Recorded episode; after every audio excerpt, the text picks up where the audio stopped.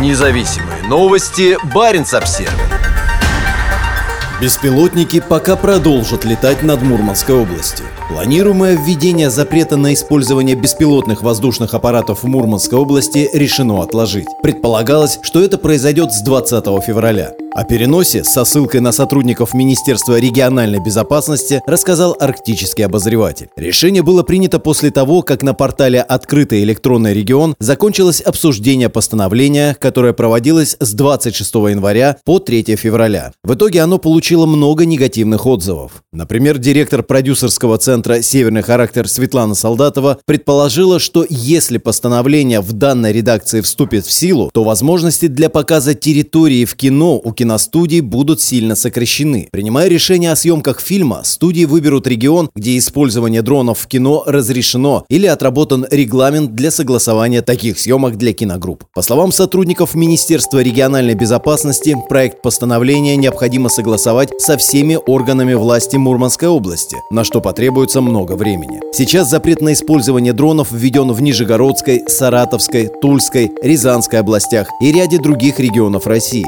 Он будет действовать действовать до снятия режима базовой готовности. Независимые новости. Барин обсервис